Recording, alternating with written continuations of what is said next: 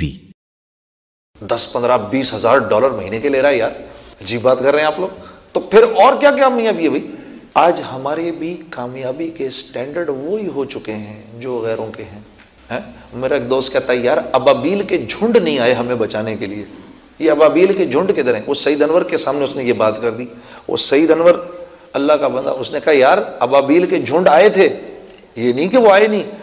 مسلمانوں کی اور جب کافروں کی جنگ ہوئی، وہ آئے۔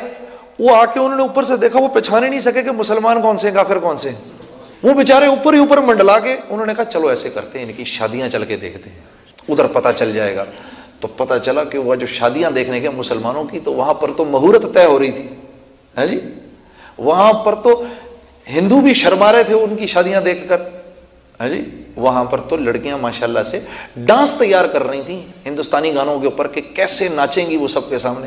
وہ بےچارے ادھر بھی کنفیوز ہو گئے۔ ہیں جی؟ ابابیلیں ساری۔ پھر انہوں نے کہا، چلو ان کی چل کے تجارت دیکھتے ہیں۔ تو جو ان کے بازاروں میں گئے تو پتہ چلا کہ یار وہاں بھی کنفیوژن مچی ہوئی ہے۔ ادھر بھی بینک جو ہے اس وقت نو پرسینٹ جو ہے سود دے رہے ہیں۔ حالانکہ جاپان میں اور امریکہ میں دو دو ڈھائی ڈھائی پرسینٹ جو ہے۔ یہ تو انہوں نے تو، انہوں نے تو کافروں کو بھی مات دے دی۔ وہ بےچارے اوپر ہی اوپر کہا، یار یہ پتھر یہیں پھینک دو، کہیں کوئی ایک آدھ، وہ پتھر جو پھینکے تو وہ زیادہ مسلمانوں پر ہی گرے، وہ پتھر۔ یہ سعید انور کہتا ہوتا ہے کبھی کبھار۔ کیا کر رہے ہیں ہم؟ کیا کر رہے ہیں؟ دل کی آنکھ کو کھولو، اپنی زندگیوں کی قیمت لگاؤ اللہ کے سامنے۔ اگر اس راستے پر نہیں نکلو گے، اللہ اپنی منشا کبھی نہیں کھولے گا۔ اوپر ہی اوپر پھر پھرا کے، بس نیچے ہی نیچے ایسے ہی چل چلا کے گزر جائے گی زندگی۔ بے قیمت گزرے گی زندگی۔ میرے ایک دوست نے کہا، بھائی، آپ کیا بات کرتے ہیں جنید صاحب؟ صحابہ بھی تجارت کرتے تھے۔ یہ آپ کے بھی ذہن میں صحابہ بھی تو تجارت کرتے تھے، نہیں کرتے تھے؟ یقیناً کرتے تھے۔ کیوں نہیں کرتے تھے؟ حضرت عبداللہ بن مسعود نے تعوین کی ایک جماعت سے کہا کہ تم لوگ آج ہم سے زیادہ عبادت کرتے ہو، لیکن تم میں اور ہم میں فرق یہ تھا کہ صحابہ کے دلوں میں دنیا نہیں تھی، تمہارے دلوں میں دنیا ہے۔ یہ دنیا کیا ہے؟ یہ بڑا ایک ضروری سوال ہے۔ دنیا کیا چیز ہے؟ ہر وہ چیز جو تمہیں اور مجھے اللہ کے حکم پر آنے سے روکے، وہ دنیا ہے۔ مثال کے طور پہ، اب صحابہ بھی تجارت کرتے تھے۔ کیا تجارت کرتے تھے صحابہ؟ اپنی دکان میں بیٹھے ہیں۔ اللہ اکبر اللہ اکبر۔ آواز آئی، دکان بند کی مسجد چلے گئے۔ کیوں؟ کیونکہ جانتے ہیں یہ دکان فائدہ پہنچانے میں سو فیصد اللہ کے امر کی محتاج ہے۔ چلے گئے وہاں پر۔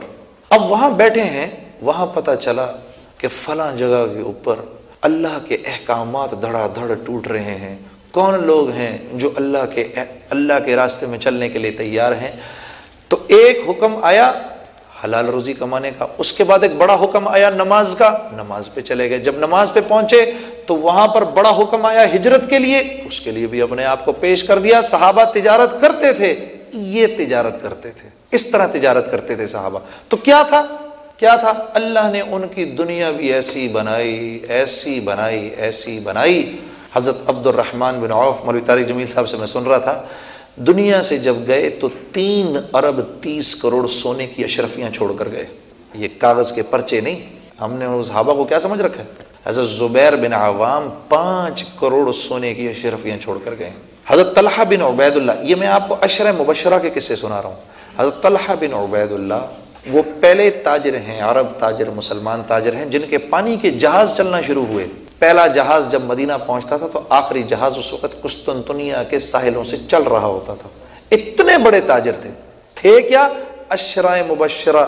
دنیا میں ہی اللہ جل شاہ کی طرف سے رسول اللہ صلی اللہ علیہ وسلم نے ان کو جنت کی بشارت دے دی یہ وہ تجارت تھی جو صحابہ کیا کرتے تھے۔ یہ وہ تجارت تھی۔ کیوں؟ دیکھو، انبیاء علیہ السلاۃ والسلام نے اس دنیا میں آ کر بڑے بڑے معجزات دکھائے۔ ہیں جی؟ بیماروں کو شفا مل گئی، نابینا کو نظریں مل گئیں۔ ہیں جی؟ مردہ کو زندہ کر دیا حضرت عیسیٰ علیہ السلام نے۔ لیکن یہ معجزات ضرور دکھائے۔ اس کے باوجود، اس کے باوجود حضرت عیسیٰ علیہ السلام اس دنیا میں معجزات دکھانے نہیں آئے۔ ان کا موضوع ہدایت پھیلانا تھا۔ ان کا موضوع ہدایت پھیلانا تھا۔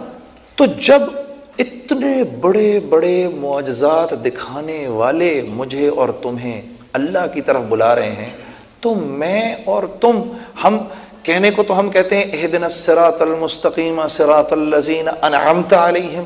اے اللہ، مجھ کو راستہ دکھا انعام یافتہ لوگوں کا۔ ہیں جی؟ انعام یافتہ لوگ چار ہیں۔ قرآن چار لوگوں کو انعام یافتہ کہتا ہے۔ انبیاء، صدیقین، شہداء اور صالحین۔ اب بتاؤ، انبیاء علیہ السلاۃ والسلام کیا کام کرتے تھے؟ لوگوں کو اللہ کی طرف بلاتے تھے۔ صدیقین کیا کام کرتے تھے؟ اسی دعوت کے بول پر صداقت کی مہر لگاتے تھے شہدا کیا کام کرتے تھے؟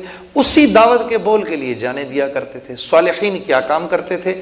اسی دعوت کے بول کو دنیا کے ایک کونے سے لے کر دوسرے کونے تک لے کر جاتے تھے۔ تو مفسرین فرماتے ہیں، تم یہ کام نہیں کرو گے اگر تم یہ کام نہیں کرو گے تو پھر تم تم غیروں کی معاشرت کو اپناؤ گے جس کے بارے میں اللہ جل شانو فرما رہے ہیں کہ تم مجھ سے پناہ مانگو ان کے راستے سے، ولد، جو کہ غیر المغضوب علیہم ولد دوالین ہو گئے۔ اگر اس کام کو نہیں کرو گے، تو غیر المغضوب علیہم ولد دوالین بن جاؤ گے۔ یہ اتنا نازک معاملہ ہے۔ یہ تو میں جس زمانے میں گایا کرتا تھا، میں کوئی ایسی تھوڑی چھوڑ دیا گانے بجانے کو۔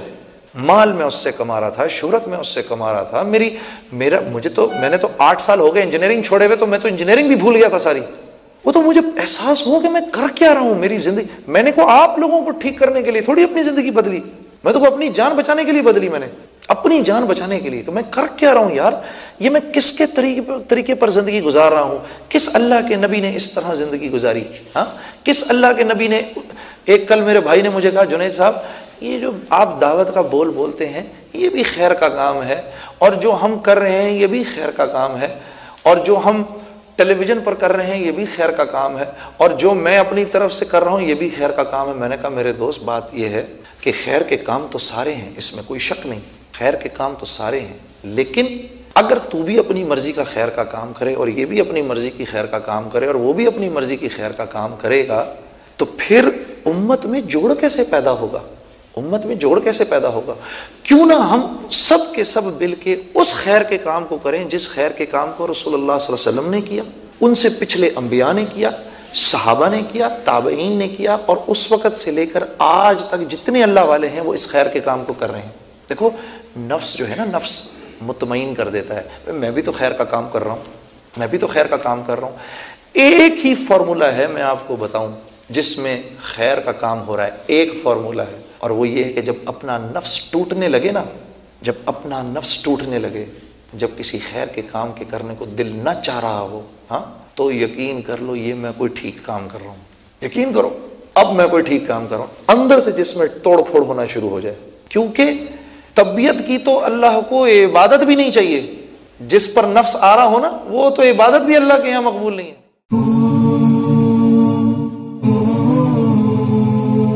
زیتون ٹی وی۔